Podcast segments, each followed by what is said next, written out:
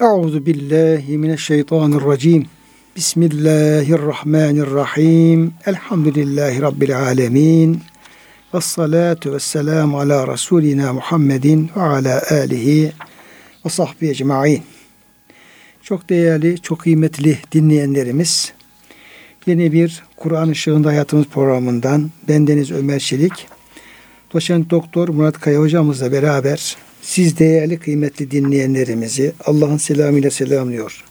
Hepinize en kalbi, en derin hürmetlerimizi, muhabbetlerimizi, sevgi ve saygılarımızı arz ediyoruz. Gününüz mübarek olsun.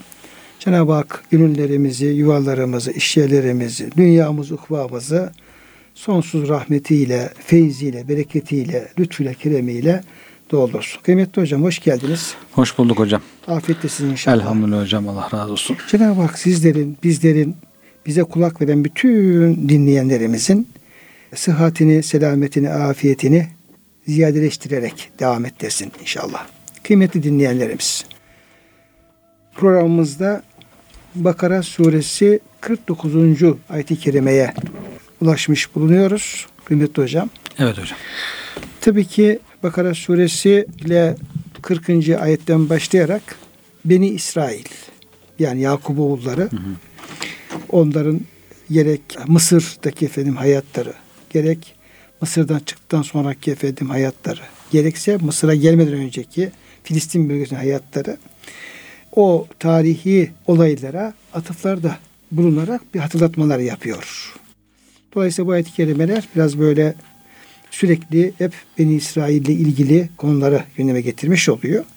Tabi sure neden bahsediyorsa, ayet neden bahsediyorsa biz de o çerçevede o ayetler çerçevesinde e, programımızı yapmaya çalışıyoruz. Hakikaten hocam yani Bakara suresi ismi de zaten hani, e, Yahudilerin inek kesmesinden alanıyor tabi. Bakara kıssası gel, gelecek hocam. Geliyor. geliyor. Yani o da onların gönlündeki bu buzağıya tapma, ineği kutsama e, sevgisini yıkan bir tevhid suresi. Yani çok önemli bir Beni İsrail'e tevhidi anlatma suresi yani normalde bunu bilmesek belki deriz ki ya Kur'an en büyük suresi Bakara isminde ne alakası var bir alakası var mı anlamı var mı diye düşünebiliriz. Beni İsrail'de olduğu gibi başka Mısır'da başka kültürlerde de bu işte Hindistan'da olduğu gibi ineğe tapma, ineği kutsama şirki var hocam. Gönüllerdeki bu şirki yıkmak için demek ki çok önemli bir şey bu Bakara kıssası. Dolayısıyla Kur'an'ın en büyük suresi de en önemli bir tevhid mesajı veriyor. Veriyor ve hakikaten ısrarla da bu bu ayetlerde ısrarla döne döne Yahudiler, Ben İsrail geçmiş tarihleri, gündem gün işte Medine'de olan peygamber zamanında olanlar işte onlara verilen nimetler, cezalar, lütuflar, ihsanlar peş peşe geliyor. Çok uzun da devam edince benim aklıma şey geldi yani. Cenab-ı Hak diyorum kullarına ne kadar merhametli evet. hocam. Medine'deki o İslam'dan, Kur'an'dan en uzak duran, ona karşı en katı duran hasletlerinden dolayı insan grubunu, Yahudi grubunu imana alıştırmak için, yaklaştırmak için Cenab-ı Hak iradeleriyle tabi kahran kahren değil de yani işte üzerlerine bir turdanı yani öğreterek hocam. Kaldırarak. Yani, e, uyararak, öğreterek, Hı. telkinde bulunarak. ikna ederek. Öğüt vererek, Hı. ikna ederek, deliller getirerek. Evet. Yani ikna ederek kendi iradeleriyle hak yolunu bulsunlar, kurtulsunlar diye ne kadar böyle değişik alanlarda, değişik konularda sözü evirip çevirip tekrar onları davete getirmesi. Sarraf ne diyor hocam ayet-i kerime? Tasrif. Evet, evet hocam. Tasrif hocam. Yani Kur'an'daki tasrif üslubu. Evet. Yani, yani ne demek tasrif üslubu? Yani bir gerçeği evet. muhataba öğretebilmek için onu sıkmadan, usandırmadan Hı-hı. farklı örneklerle, farklı cümlelerle ama aynı gerçeği. Evet, farklı şekillerde. Farklı şekillerde, farklı şekilde, farklı misallerle evet. e, o gerçeği anlatmak demek. Bakıyorsun Hı-hı. mesela hocam Kur'an-ı Kerim mesela bakıyor peygamber kıssaları peş peşe hocam bahsediyor. Diyelim ki Nuh Aleyhisselam, işte efendim Salih Hud Aleyhisselam falan böyle. O geldi. Kavmin şu tebliğde bulundu. Tebliğ ettiği gerçek aynı gerçekler. Evet. Bak.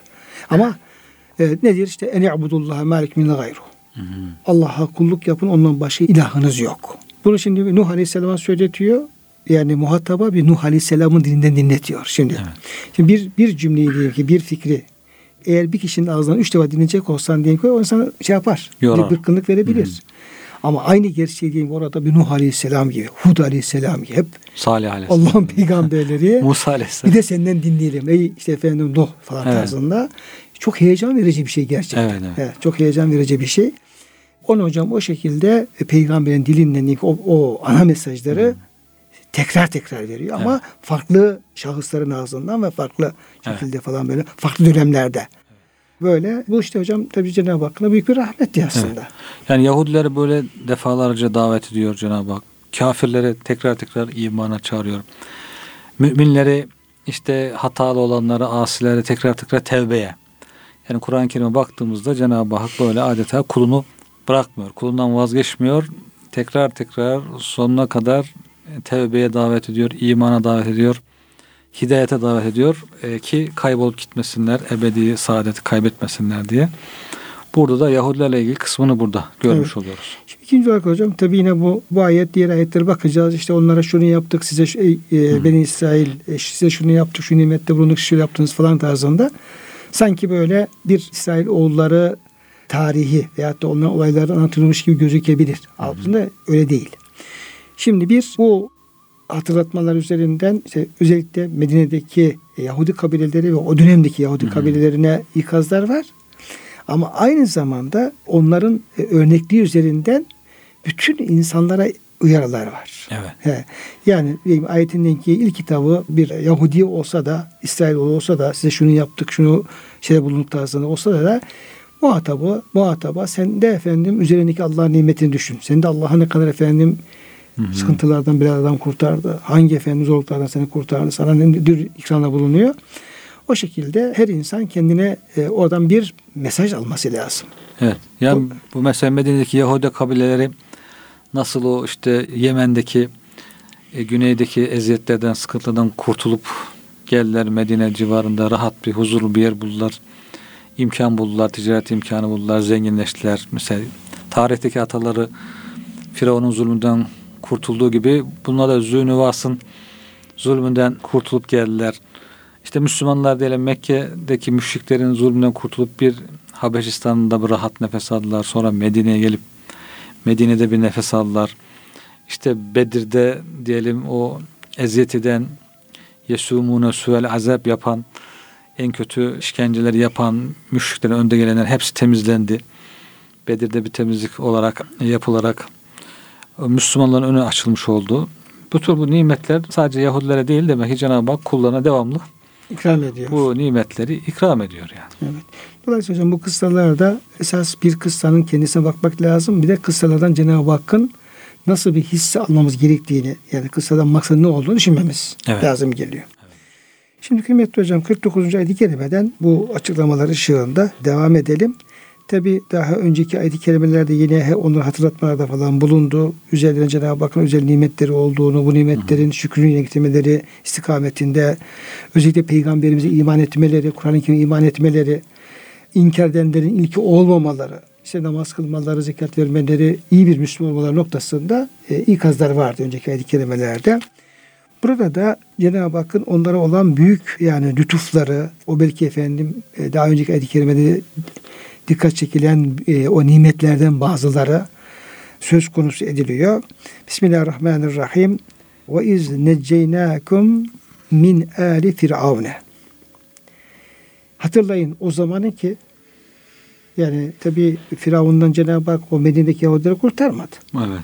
Onların babalarını kurtardı. Ama babalarını kurtarmasaydı onlar da olmayacaktı. Olmayacaklar. Evet. Eğer Cenab-ı Hak Nuh Aleyhisselam'ı onun zürriyetini diyeyim ki efendim, gemi kurtarmasaydı insanlık nesli yok olup gidecekti. Evet. Dolayısıyla buradaki ayet-i kerimelerdeki sizi kurtardık falan derken hep tefsir e, müfessirler şey yapıyorlar. Yani Firavundan kurt, Cenab-ı Hak kurtardığı ta diyeyim ki 2000 sene önceki, 3000 sene önceki bir e, onların atalarıydı yani. Onlar değildi. Ama onlar kurtulmasaydı onlar kurtulamayacaklardı. Evet. Dolayısıyla ve iz e, hatırlayın o zamanı ki necceynâküm min âli firavune yani sizin babalarınızı sizin dünyaya gelmenize vesile olan atalarınız, babalarınızı Firavun ailesinden, Firavun, Ali Firavun'dan sizi kurtardık. Ne yapıyorlardı peki onlar? Yesumunekum su'el azabi. Çünkü onlar size azabın en kötüsünü reva görüyorlardı. Şimdi o azabın en kötüsünün hocam çok farklı versiyonları olabilir. Evet. Ama burada onların içerisinde birisi var ki çok en kötüsü belki o. Evet. Yani kötüler içinde daha kötüsü. Yüzebbihune ebnâkum erkek çocuklarınızı boğazlıyorlardı. Yani bir koyunu sığır keser gibi diyelim ki efendim. Boyunlarını kesip öldürüyorlardı. Ve yestahyûne nisâekum ve büyüdüğü zaman kadın olacak değil mi? Kız çocuklarınızı da onlara da e, hayatta bırakıyorlardı. İstihya edilecek işler için yani utanılacak, haya edilecek işler için onları hayata tutuyorlardı. Ve fi zalikum belaun min rabbikum azim. Ve fi zalikum işte bütün bu yapılanlarda, Firavun'un yaptıklarında, sizin başınıza gelenlerde Rabbinizden sizin için büyük bir imtihan. Yani bir bela, bir imtihan söz konusuydu.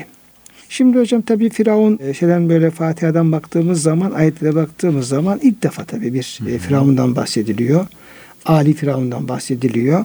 Ve bu Ali Firavun'un İsrailoğullarına yapmış olduğu bir e, zulümden e, bahsediyor. Kur'an-ı Kerim diğer sürelerinde, ayetlerinde bu tekrar gelecek. Çünkü bu o, bir defa yapılıp bitiren bir şey değil. Beni İsrail'e uzun yıllar boyu uygulanan bir zulüm çeşidiydi bu. Ama ilk defa burada denk geldiği için işte Firavun kimdir? Onun yaptığı su azap, yani o azabın en şiddetli kötü nedir? Çocukları bu boğazlama hikayesi nedir tarzında ona biraz değinmemiz gerekiyor kıymetli Evet. hocam. Ve bunun da onlar için büyük bir bela olduğu zaten açık da e, onu da izah etmek gerekiyor. Biraz bilgi verelim bununla ilgili olarak. Hocam şimdi Mısır yerlileri Kıptiler oluyor. İşte Yusuf Aleyhisselam Mısır'a gidip götürüldü. Çocukken işte kuyudan çıkarıldı. Mısır'a götürüldü. Orada Aziz Mısır'ın Aziz'i onu satın aldı. Orada büyüdü. Orada Allah Teala ona imkan verdi. Mekkennehu fil art. Yani çok e, onu yükseltti. Aziz'in işte şey yardımcısı oldu. Orada hazine bakanı oldu. Güzel bir insan. Muhsinlerden olduğu için hocam. Muhsin diye hep Allah Teala öyle tarif ediyor. Hocam ya o, o kıssalar hocam her tarafında benim geçen dikkatimi çekti. Evet. hocam. Yani başında orta sonunda o derken nezil muhsinin hocam sürekli vurgulanıyor. Evet. Yani Nerakimlel muhsinin. tabi nerakemnel muhsinin vakilde nezil muhsinin o peygamber kıssaları da hep Cenab-ı Hak lütufları var onlara. Biz diyor muhsin olanları yani diyeyim ameli düzgün yapanları işte Allah'a karşı güzel bir kulluk sergileyenleri iyilik taraftarı olanları iyilik yapanlarını işte biz böyle mükafatlandırırız. Evet. Ve dolayısıyla yani ayetin her tarafı hocam ya da kıssanın her tarafı bize muhsin ol, muhsin ol, muhsin ol. Yani bir, bir açıdan baktığımız Evet. zaman. Bir başka başka bakarsan muttaki ol diye Evet. efendim şey vardır. Bir başka yerden diyeyim ki işte innoke min i'mal muhlasin. Yani muhlas ol, muhlis ol diye yani hangi cihetten bakarsak orada hepsini görüyoruz ama hakikaten bakıyorsun Yusuf Aleyhisselam'da, Musa Aleyhisselam şurada burada Muhsin ya- yani hemen ve orada hemen ve kezen nezil ayetin son tarafı Hmm. Bütün insanlığa hitap ederek biz işte muhsinleri, iyilik erbabını, iyilik yapanları, iyi olan insanları böyle mükemmel. Yani siz de muhsin olun. Muhsinun tarzında hocam sürekli bir evet. şey arkasından ne diyorlar bir olay anlatıyor ama olayın arkasına esas vermek istediği, arka fonda vermek istediği şey hep muhataba muhsin olma şeyi. Evet. Yusuf Aleyhisselam'da hakikaten o ihsan e, muhsin olma özelliği dikkat çekiyor. Dışarıda da muhsin. Hapse girince de demek ki muhsin. Hapis arkadaşları da hemen diyorlar ya biz seni muhsinlerden görüyoruz. Sen bizim rüyamızı tabir et falan. Öyle bir insan olduğu için tabii ki çok seviliyor. Peygamber aynı zamanda Allah'ın peygamberi. Vahiy alıyor. Akıllı bir insan. İnsan bütün insanlara faydası var. Merhametli, şefkatli. Mucizeleri belki gösterdiği için sevilen bir insan. Babasını ve kardeşlerini de Mısır'a çağırınca e, onunla birlikte babası kardeşleri de hürmet görüyorlar. Yusuf peygamberin akrabaları diye bir müddet böyle Mısır'da ikram, izzet görüyorlar. Orada çoğalıyorlar işte. 12 kabile oluyor. 12 kardeş, 12 kabile oluyor. Ama tabii ki fetale aleyhimul emet. Diyor hocam biraz vakit geçince insanlar hemen kalpler sertleşmeye başlıyor. Taşlaşmaya başlıyor. Yavaştan işte manevi duygular körelip dünyaya meyil işte zul arttığı zaman, zulüm, haksızlık arttığı zaman bu sefer ne oluyor? Kötüler galip gelince iyiler artık itibar görmemeye başlıyor. Hani bir müddet iyiler, bir zaman iyiler itibar görüyor. Bir, bir zaman sonra onlar azalsa kötüler itibar görüyor. İyiler horlanıyor. İşte ben İsrail'de öyle bir duruma düşmüş artık. Mısır'da horlanır duruma düşmüş. Firavun başa geçmiş tadı. Başta Firavun olursa zaten hocam. Ali de onun Ali de Firavunlaşmış olursa belki kraldan fazla kral Firavundan fazla Firavun olursa işte orada artık iyiler ters dönüyor. İyilere kötü, kötülere iyi denmeye başlıyor. Dolayısıyla bu bu da Cenab-ı Hakk'ın bir imtihan herhalde hocam. Yani hep iyiler galip gelse, hep iyiler itibar görse iman etmek bir imtihan olmaktan çıkar yani. Hep derler ki ya iyilik görmek istiyorsan iman et. Ama bazen bir de hocam tabii iyiler iyiliklerini devam ettiremiyorlar. Evet. Bir de orası var. Hı hı. Yani uzun süre diyelim ki demin bahsettiniz hocam işte Fettal Alim Emet evet. zaman geçti ve efendim kalpleri katılaştı diye. Bir dönem diyeyim işte iyi kulluk sergileyen insanlar tevhid ehli oluyorlar. İşte ibadetleri, hak adalet ölçüleri, diğer efendim iyilikleri oluyor oluyor oluyor. Bir müddet sonra oradaki şey zayıflamaya falan başlayınca Hı-hı. bu kez o şeylerinde e, bir zafiyet e, ortaya çıkıyor ve yavaştan halleri değişmeye başlıyor. Evet. Halleri değiştikçe de bu kez diğer taraftan kötülük artmaya, kötü insanlar artmaya Hı. ve onlar yavaştan toplum hakim olmaya falan başlıyor. Bu şekilde uzun bir süreç. Hani ayet-i kerimede ذَٰلِكَ بِأَنَّ اللّٰهَ لَمْ يَكُمْ مُغَيِّرًا نِعْمَةً اَنْعَمَ عَلَى قَوْمٍ hatta يُغَيِّرْ مَا بِهَمُسِيهِمْ Bir diyor yani iyi, hali iyi olan bir toplum. Diyelim ki işte peygamberin itaat ediyor, Allah kulluk yapıyor. Her bakımdan diyelim işte Allah'ın kanununa hem şer'i kanunlarına hem diyelim ki kevni kanuna uygun hareket ediyorlar. Çok iyi bir durumda olabiliyorlar. Allah diyor onların halini diyor efendim değiştirmez diyor kötü iyi hallerini. Hmm. Ne zaman ne zaman kendileri diyor o iyi hallerini kaybederlerse Değişirler. otomatik sosyolojik olarak yani bir Allah'ın sosyolojik bir kanunun sonucu olarak değişir ve o nimet ellerinden gider. Evet. Büyük ihtimalle Yusuf Aleyhisselam'dan sonraki o süreçte Evet. Süreçte işte Musa Aleyhisselam gelinceye kadarki süreçte böyle bir ne diyelim yani değişim. Şeyleri, değişim ama kötü anlamda. Kötüye değişim. Yani kötü. Kişiliklerinin diyelim ki efendim bir değişim uğraması söz konusu olmuşa benziyor. Tabii yani e, öyle oluyor. E, zaten Firavun ailesi de zaten üstün galip geliyor. Onların da sayısı çoğalıyor. Kötüler çoğalıp iyiler azalınca Beni İsrail'in de hali bozulunca tabii ki e, bu sefer onlar toplumda horlanmaya başlıyor. Firavun ve ailesi onları hem e, hakir görüyor hem de kullanıyorlar, eziyorlar. İşte tefsirlerde onların yaptığı işlerden bahsediyor. Bunlar diyor Beni İsrail sınıf sınıf ayırmıştı Firavun. Bunlar çalıştırıyordu. Kuvvetli olanlar diyor işte kayalardan, dağlardan direkler yontardı. Büyük kaya yontup ondan direk yapacaksın. Zor bir iş. Hocam işte piramitleri yaptırıyor. Evet piramitleri yaptırdığı Tabii, gibi. Bu işte çalışanların diyor boyunların böyle elleri hep yara beri olmuş, sırtlarında yaralar çıkmış. Yani ağır işte çalıştıkları için yani nasırlar falan diyor. Bir grup bu taşları taşırlardı diyor. Taş taşırlardı. Bir grup saraylar inşa ederdi. Bir grup işte kerpiç tuğla yapımında tuğla döker, kerpiç döker. Onun kalıplarına kalıplar dökülüyor işte falan. Bir, bir grup işte marangoz, bir grup demirci hep böyle çalıştırıyor. Ondan sonra, ayak işlerini ayak işlerinde yapıyor. zor işleri o çalıştırıyor kendileri rahat işlerde. Bu zayıf olan böyle yapamayanları da vergi yüklüyor. Vergisini o gün diyor işte güneş batıncaya kadar ödeyemezse vergisini ona diyor elini boynuna bağlıyor. Bir ay böyle eli boynunda gezdiriyor falan cezalar veriyor. Değişik değişik. Yani bizim e, bizim zaman öğretmenlerin işte suç işleyen talebeyi tek ayak üstüne tek ayak tutması gibi. gibi işte. Bekleyecekler kadar şeyim ki 10 dakika. Ve evet. sonuna kadar. İşte kadınlar diyor ip eğirirler, kumaş dokurlar, dokuma işlerinde. Bu şekilde bunları çalıştırıyor. Bunları yoruyor yani. Onlara acı kötü hatta şey, kötü işler, e, tiksinilecek işler, işte çöpçülük, şu bu diye ne varsa onları yapıyor. Sonra bu böyle devam ederken kahinler çıkıyor. Diyorlar ki hatta bu minval üzere uzun seneler sıkıntı çekmişler. Kahinler diyor ki Firavun bir rüya görüyor işte. Kahinler bunu yorumluyor. Diyorlar ki bu Beni İsrail'den bir çocuk çıkacak. Senin mülkünü elinden alacak. Deyince bu sefer hadi bakalım Ben İsrail'in bütün erkek çocuklarını Hatta hocam o şeyi bazı tefsirlerde eleştiriyorlar o rivayetleri. Yani şeyin Firavun'un gördüğü rüya Hı. meselesi falan var ya. Evet. Onu eleştiriyorlar. Şu olabilir. Yani Firavun bir rüya görmesine gerek yok. Hı. Böyle etrafındaki insanların diyelim ki efendim burada böyle o topluma zulmettirmek üzere Firavun'u yönlendirme tarzında bir şeyler Hmm. olabilir diye. Ama rivayetler var. Farklı muhtelif rivayetler var yani. Ya geleceği de görebiliriz. Sosyolojik olarak Evet. belki bir inceleme yaptırsa, araştırma yaptırsa bir kavme bu kadar baskı yaparsan bir müddet sonra bir yerde patlayacak.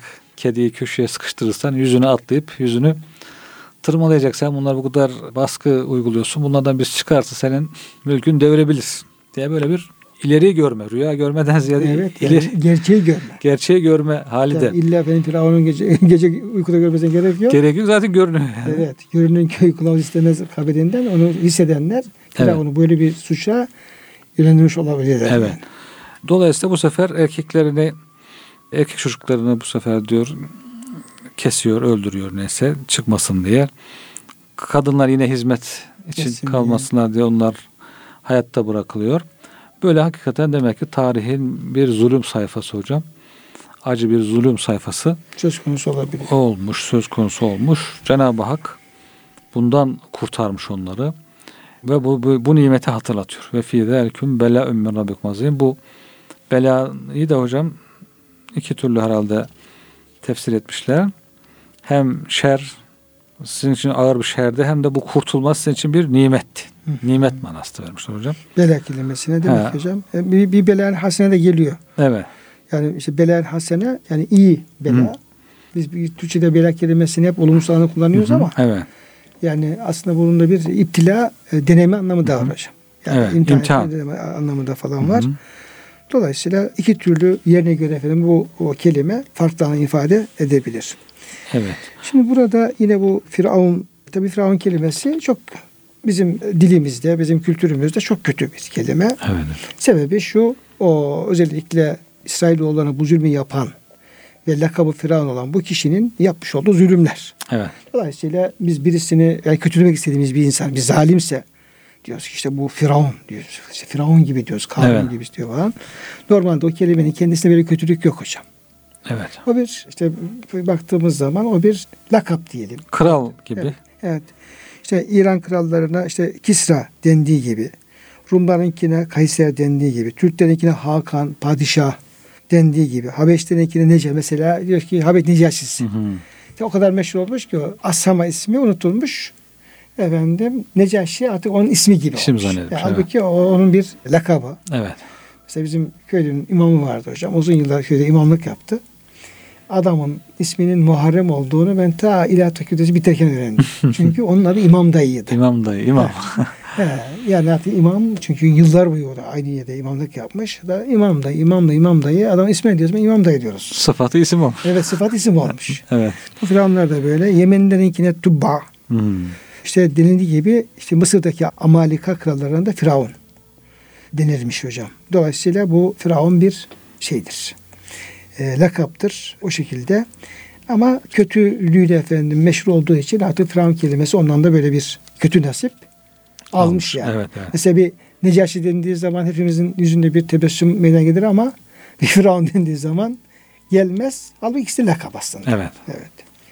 Bu zulmü işleyen hocam Firavun'la alakalı bazı İsrail'i bilgiler var kaynaklarımızda. Yani bu ne şekilde efendim e, Firavun oldu, ne şekilde orada böyle bir zulüm işledi. Onunla ilgili şöyle bir rivayeti hocam aktarayım. Çünkü insan da merak ediyoruz yani bu adam nasıl bir zalimdi, nasıl büyüdü, nasıl efendim başa geçti, bu zulmü nasıl işledi. Kur'an-ı Kerim bu konuda çok detaylı bilgi vermediği için Evet. vermediği için olayın perde arkası ilgili olarak da bir merakımız da hocam oluyor. İşte tarih kitapları, tefsir kitaplarındaki rivayetler biraz o yönleri doldurmaya çalışıyorlar. Rivayete göre diyor bu zulmü işleyen Firavun İsfahanlı bir koku satıcısıymış. Girdiği borçlar yüzünden iflas etmiş ve Şam'a kaçmak zorunda kalmış. Orada da barınamayıp Mısır'a geçmiş. Mısır'da şehir içinde bir karpuz bir dirhem. Şehir dışında ise bir, bir yük karpuz bir dirhem imiş. Karpuz satarak borçlarını ödeyebileceğini düşünmüş. Dışarıdan bir yük karpuz getirmiş ancak rastladığı vergi memolarının her biri ondan bir karpuz almışlar. Nihayet şehre geldiğinde elinde bir karpuz kalmış. Onu da bir dirheme satmış. Şehir halkını başıboş, idaresiz bir halde bulmuş bu kişi. büyük bir veba salgını halkı kırıp geçirmekteymiş o zamanlar. Bir mezarlığa gidip bir cenaze defedilmekte olduğunu görmüş. Rivayete göre. Evet. Cenaze sahiplerine ben mezarlıklar yetkilisiyim. Beş dirhem vermeyene cenazesini gömdürmem demiş. Demek ki oradan Firavunluk oradan başlamış. Firavunluk başladı. Firavun olacak ya. evet. Firavunluk. Demek ki ben mezarlıklar yetkilisiyim. Beş dirhem vermeyene cenazesini gönderme. Böylece üç ay zarfında büyük meblağa ulaşan paralar toplamış. yani işin temeline bu, bu parayı hocam koyunca işte onun üzerine bina edeceği bir hayat nasıl olacak? Nasıl olur? Evet. Kimse de ona itiraz etmemiş. Bir gün para istediği cenaze sahiplerinden biri seni buraya kim tayin etti? diyerek itiraz etmiş. Kendisini tutup Mısır Firavun'a götürmüşler o kişiyi. Firavun ona sen kimsin? Sana bu görevi kim verdi? Demiş o da bana bu görevi kimse vermedi. Bunu senin huzuruna çıkabilmek ve halkının kötüleşen durumunu sana göstermek için yaptım diye cevap verdi. Toplamış olduğu parayı da Firavun'a teslim etti. Ve devlet işlerinde beni yardımcı yap ne kadar güvenilir ve müktedir kimse olduğumu göreceksin dedi. Bunun üzerine Firavun demek ki bu Firavun'a yardım eden kişiymiş hmm. hocam bu. Hikaye öyle devam etti. Bunun evet. Bunun üzerine onu devlet işleriyle görevlendirdi. O da halkın ve ordunun durumunu düzeltti. Uzun süre adaletle ve barışta halkı yönetti. Firavun ölünce de onu Firavun'un yerine tahta çıkardılar. İşte olanlar bundan sonra oldu. Firavun olunca azdı. Bu Firavun Yusuf Aleyhisselam'ın Firavun'un Reyyan'dan 400 yıldan daha fazla bir zaman sonradır. Hmm. Bu da Firavunmuş. Firavun olmuş. Firavun yine geçen Firavun olmuş evet. falan böyle. Böyle hocam bir şeyler var. Bu Firavun'un e, nasıl ortaya çıktığı ilgili hocam rivayetler söz konusu. Evet. Yine hocam çocukları öldürmesi ilgili olarak da şöyle bilgiler var. Firavun efendim Firavun olmak kucak yani çok zor değil herhalde hocam. Hı. İmkan bulsun. hani diyor ya Hazreti Mevlana Firavun da senin içinde Musa da diye. Her insan imkan bulsa Firavun olma kapasitesi var.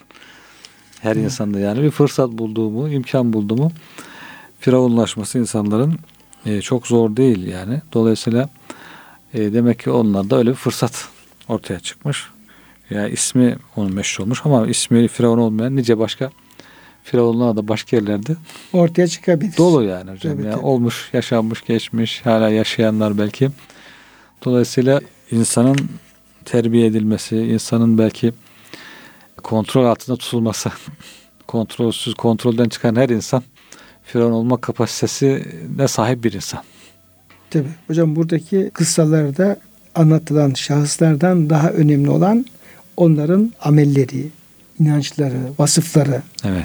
Yani şahıslar belki efendim geçici olabilir ama anlatılan vasıflar onlar kalıcı ve esas örneklik onlar üzerinden evet. e, sergilenmiş oluyor. Dolayısıyla bu yani Firavun'un tarihin bir tarihin bir zamanında gelmiş, gitmiş değil. O vasıfları taşıyan efendim insanlar onu temsil ediyorlar yani evet. Firavunları hı hı. temsil ediyorlar. Efendim mesela hocam bu rüya üzerine Beni İsrail kabilelerine doğan bütün erkek çocukların öldürülmesi emretmiş Firavun. Ebelere demiş ki Beni İsrail kabilelerinden elinize doğacak doğduğunu gördüğünüz yahut işittiğiniz ne kadar erkek çocuk varsa derhal öldüreceksiniz. Kız çocuklarına dokunmayacaksınız. Bu işte görülen ebeler can korkusuyla bir birçok cinayet işlediler. Rivayete göre Musa'nın yaşamasını önlemek için 12 bin çocuk 90 bin de yeni doğan bebek öldürülmüştür. Allah öldürülen bu çocukların tüm kuvvetlerini Musa Aleyhisselam'a tasarruf gücü olarak vermiştir. Bu sebepten onun mucizeleri çok güçlüdür.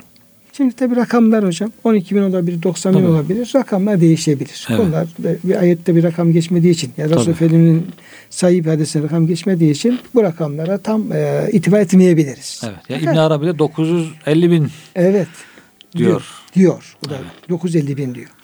Hocam o kadar sayısının kabarık olmasına gerek yok. Evet. Yani Firavun bu şekilde bir tane çocuğu öldürmüş olsaydı yani masum bir çocuk bir tane çocuğun öldürülmesi bile zulüm olarak yeter artardı evet. bile. Herhalde bir tane öldürmüştür. Evet. yani yüzebbihun ebnahum dediğine göre hocam bak. Çoğul üçte. Tabii, Üç ve fazlası. Hem, hem yüzebbihun diyor sürekli kifaya diyor fiili muzari. Hmm. Hem de ebnahum çocuklar diyor. Yani az üç tanedir yani. Evet. Yani üç tane bu işte sınır değil tabii böyle. Dolayısıyla o rakamlar abartılı olsa bile yani orada diyelim ki bir kişinin öldürülmesi, beş kişinin öldürülmesi, yüz kişinin de yüz kişinin öldürülmüş olması e, gerçekten o zulmün büyüklüğünü ortaya koymaz yeter artar bile. Evet. Tabi sayı arttıkça o zulmün şiddeti de daha da artmış olabilir. Dolayısıyla bu bir büyük bir zulüm. Tabi de hocam şöyle insan aklına geliyor. Yani Allah'a olan marifetimizi, imanımızı çok sağlam temeller üzerine kurmamız lazım. Evet. Bazı insanlar kendi anlayışlarına göre bir Allah inancı geliştiriyorlar. İşte Allah şöyle yapar ama böyle yapmaz. Hı hı. İşte Allah şunu ya, şöyle yani kendimize göre bir Allah inancımızı oluşturuyoruz. Eğer o Allah istediğimiz davranırsa inanıyoruz, hoşumuza gidiyor, tamam diyoruz ama düşündüğümüzün aksine bir tecellisi olacak olursa bu nasıl oluyor falan diye şüpheler taşıyabiliyoruz hocam. Mesela bunun örnekleri var. Özellikle diyorlar ki bu o, Irak Suriye bölgelerinde bu uzun yıllar savaşları falan olunca oradaki büyük hadiseler işte diyeyim ki öldürmeler, tesciller şunlar bunlar yaşayan yerde kalan insanların itikatlarında bozulmalar oldu. Hatta diyeyim bir ateizme doğru daha farklı yerlere sürüklemeler oldu. Niye? Diyorlar ki biz işte e, inandığımız bir Allah vardı. İşte Allah'ım yetiş, yardım et falan dedikçe bombalar üzerimize yağdı. Çocuklarımız öldü. İşte her tarafı yıkıldı gitti. Yani ne kadar dua etsek de efendim o duamıza icra eden bir şey göremedik tarzında. Bu kez Allah'ın varlığı, Allah'ın diyeyim ki şeyi tevhid ilgili sallantılar meydana hmm. gelmeye başlıyor. Şimdi işte Kur'an-ı Kerim bunun örneğini veriyor. Yani ya Kur'an-ı Kerim yani nasıl bir Allah inancı olması gerektiğini bize anlatıyor. Biz ne alakası var diyeceksin Allah inancıyla Beni İsrail'in çocuklarının boğazlaması ne alakası var? Alakası var. Şu alakası var. Yani Cenab-ı Hakk'ın bir takdiri var, bir tecellisi var, bir sünneti var, bir uygulaması var. Mesela istese Firavun diyelim ki bir tane çocuğu öldürdüğü zaman çünkü çocuk günahsız. Evet. Yani Beni İsrail çocukların hepsi yeni doğmuş analarından günahsız tertemiz çocuklar öldürülmesi kendi haram olan ve büyük bir cinayet. Bir tane çocuğu öldürdüğü zaman Cenab-ı Hak isteseydi o Firavun efendim kolunun bacağını paramparça eder müsaade etmezdi. Evet. Fakat yüzebbihun ebnâhum ve yesehun nisâhum ayet kerimesinde uzun bir süre diyelim ki bir 90 bin çocuğun 900 bin çocuğun öldürüleceği kadar bir süre bu zulme e, Cenab-ı Hakk'ın diyelim ki imhal ettiğini görüyoruz. İmtihan olarak, bela olarak. Tabii bela olarak yani. Bela İmtihan olarak. Yani, olarak. yani bir kul birisi zulüm işleyecek Allah hemen cezasını verecek. Verebilir de ama vermeyebilir de. Evet. He, imtihan olarak bu uzun sürebilir. Olabilir. Dolayısıyla aynı zamanda bizim bu kıssalarda yani marifetullahımız Allah'a iman noktasını da Kur'an-ı Kerim nasıl bir şey bize öğretiyor bunu görmemiz lazım. Evet. Ve olaylara böyle yaklaşmamız lazım. Ya ben dua ettim Allah duamı kabul etmedi. İşte efendim yandık yıkıldık efendim sesini çıkarmadı. Var mı yok mu falan tarzında hemen böyle bir şeylere savrulmamak. Hmm. Gerektiği noktasında bence kıssadan hocam böyle bir şey almamız lazım. Evet. Dememiz lazım ki ya yani Allah öyle bir düzen kurmuş ki bunun diyelim ki dünyada onun, ahirette onun, cennette onun, cehennemde onun. Büyük bir imtihan sahnesi burası. Kimisini nimetli imtihan ediyor, kimisini azapla imtihan ediyor, bela imtihan ediyor. Zaman geliyor diyelim ki bir toplumu uzun yıllar çocukların bu şekilde yani öldürülecek şekilde bir imtihan tabi tutuyor. Bir taraftan Beni İsrail'i çocukları öldürmekle imtihan tabi tutuyor. Diğer Firavun'u o çocukları mahsusları öldürmekle imtihan tabi tutuyor ama oradan Cenab-ı Hak bir sonuç çıkarıyor. Evet. O sonuç diyelim ki Beni İsrail'i Firavun'dan kurtarıyor, Firavun'u batırıyor, cehenneme atıyor neyse. Yani Cenab-ı Hakk'ın hesapları büyük hesaplar olduğundan dolayı Evet. olduğundan dolayı onu kendi dar hesaplarımızla efendim belki Ölç- ölçemeyebiliriz. Ölçemeyebiliriz. Orada dikkatli olmamız lazım. Doğru. Ben biraz olaya böyle bakıyorum bu özellikle çocukların boğazlaması meselesi. Tabii. Tabii yani. Uzun zaman Cenab-ı Hak müsaade ediyor. Müsaade ediyor. Bunu diğer peygamber hayatlarına görüyoruz. Peygamber hayatına görüyoruz. Hatta mesela Kur'an-ı Kerim'deki hocam şu ayet-i kerimelerin sebebine baktığımız zaman diyor ki işte ve inne yevmen inde rabbike ke elfi senetin ma. Rabbinin katında işte efendim bir gün sizin saydığınız bin yıla bedeldir. Böyle ayette iki tane hı. bin yıl ayeti var. Bir tane elli bin ayet-i kerimesi var. Bu ayet-i kerimelerin hocam izahında deniyor ki bu ayet-i kerimeler şunun üzerine geldi. Peygamberimiz olsun, hele etrafındaki insanlar olsun biraz yani bir şey olunca, eziyet olunca, bir işkence olunca, bir sıkıntı olunca böyle hemen işte ya Rabbi işte bu müşrikleri helak et. İşte kafirleri yok et. İşte efendim şöyle olsun böyle olsun gibi hemen bir an önce o şeylerden kurtulup bir fela, felaha, refahıma yazıyor diyorlar falan böyle. Kimisi dua ediyor, kimisi bekliyor falan böyle. Ama Cenab-ı Hak diyor ki siz böyle bekliyorsunuz ama benim kendime göre bir kanunum var. Kendime göre bir işlerin işleyiş biçimi var. Dolayısıyla bunlar sizin istediğiniz çerçevede o kadar hızlı gelişmeyebilir. Hızlı olan hadisler olabilir, gelişen olmayabilir. Dolayısıyla acele etmeyin. Evet, sabır. Sabır. Onun için sabır çok önemli. Evet, yani, yani sizin için bin, bin yıl benim nazarımda işte bir gün gibi, bir saat Evet. gibi. Dolayısıyla sizi sabrınız tükenebilir ama Cenab-ı Hakk'ın sabrı öyle değil. Hatta öyle işler vardır ki diyor. İşte bin yılda ancak bu işlerin sonucu ortaya çıkar. Öyle işler vardır ki bu işlerin sonuçları 50 bin yılda Evet. ortaya çıkar. Bekleyeceğiz. Mesela Resulullah Efendimiz Aleyhisselam ayet-i kerime diyor ki sen diyor vazifeni yap diyor. Belki sen diyor vefat edersin. Görmezsin. Bunu görmeyebilirsin. Hı. Ama yaşatırsa da maalesef görebilirsin. İlla her şeyi göreceğim diye bekleme Evet. aslında. Dolayısıyla hocam kıssada hocam bu şekilde farklı yönlerden gerek inancımız, gerek diyelim ki ibadet hayatımız, gerekse efendim o yönlerden de bu anlatılan kıssalardan e, bir sonuçlar, ibrette çıkarmamız Evet. gerekiyor. Siz öyle deyince aklıma şey geldi hocam. Herhalde Osmanlı'nın son zamanlarında epey savaşlar, kayıplar, sıkıntılar olmuş. Böyle Mehmet Akif'in şiirleri var işte safahatında. İlahi diyoruz senden yardım istekçe sen bize azap gönderiyorsun falan diye. Evet. Yani böyle serzenişler, aceleler evet. olabiliyor. Demek ki hocam hani toplandık gittik diyor Habbab bin Eret radıyallahu gittik diyor Peygamber Efendimiz'e. Efendimiz diyor Kabe'nin gölgesindeydi. Dedi ki ya Resulullah halimizi görüyorsunuz. işkence görüyoruz. Eziyet görüyoruz. İşte üzerine kaya koyuyorlar Bilal Habeşi'nin. İşte Habbab'ın sırtına demir şu, e, korlar eritiyorlar. Yere yere Akıyor. ateş yakıyorlar. Sı- sırt üstü yatırıyorlar. İşte sırtımda akan yağlarla diyor sönerdi korlar. Tam muazzam bir işkenceler. Halimizi görüyorsunuz ya Resulallah. Bizim için dua etmeyecek misiniz? Cenab-ı Hak bize ne zaman yardım gönderecek deyince Efendimiz doğruldu diyor şöyle. Ondan sonra sizden öncekiler işte demir taraklara taranıyordu. Başının ortasından testereyle ikiye ayrılıyordu. Allah diyor size yardım edecek. Ta Yemen'den Mekke tek başına bir kadın Allah'tan başka kimseden korkmadan gelecek. Ama siz acele ediyorsunuz. Velakinnekum testacilun. Sabredin diyor.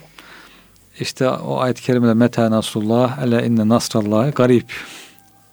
Allah yardım yakındır ama yakın deyince Cenab-ı Hak buyurduğunuz gibi Allah'ın zam- katındaki zamana Efendim, göre yakındır. Belki biz, biz, biz hemen elimiz açınca efendim bir saniye sonrasını istiyoruz hemen ama bir sene sonrasını e, istiyoruz. Cenab-ı Hak belki hı. 10 sene, 100 sene, 1000 sene sonrası alakalı Cenab-ı Hakk'ın takdirleri olabilir. Hı. Onun için belki anlamadığımız için de hocam sabır önem çok önem var diyor. Cenab-ı Hak sabra çok büyük mükafat veriyor. İşte sabredenlerle beraber olduğunu söylüyor. Sabreden ecrini kendisi vereceğini söylüyor. Söylüyor. Dolayısıyla sabır üzerinde biraz daha demek ki durmak, lazım. gerekir. Kıymetli hocam bugün tabi bu ayete başlamış olduk. Tabi ayet Beni İsrail ile ilgili önemli bir konuyu gündeme getirdiği için içinde Evet. Firavun var. Firavun'un onların çocuklarını öldürmesi var. Kız çocuklarını efendim hayat tutması var. İçinde büyük bir bela olduğu söz konusu ediliyor. Biraz bir giriş yaptık. İnşallah hocam kaldığımız yerden devam ederiz. Ee, İnşallah. teşekkür ediyorum verdiğim bilgiler için. Ve kıymeti dinleyenlerimizi hürmetle muhabbetle Allah'a emanet ediyoruz.